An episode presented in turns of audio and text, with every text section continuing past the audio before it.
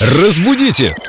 Далее! Виктория Полякова, культуролог, эксперт в области русского языка, уже с нами в студии. Привет. Привет, ребятки. Вика, привет. Тебе снова вопрос из группы Эльду Радио ВКонтакте. Анастасия спрашивает, что означает выражение «без обиняков». Прекрасное выражение, и очень часто его воспринимают как э, что-то означающее без обид. То есть, мол, не обижайся, без обиняков. Вот я тебе сейчас скажу, ты только не обижайся, как в фильме «Мимино», помните?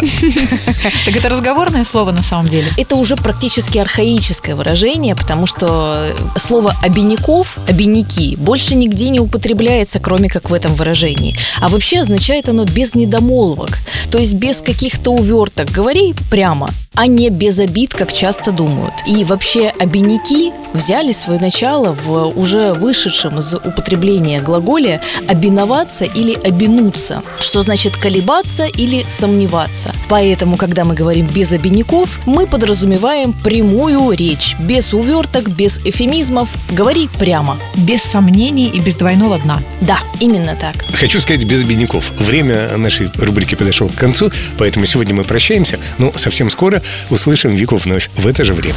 Разбудите! Далее!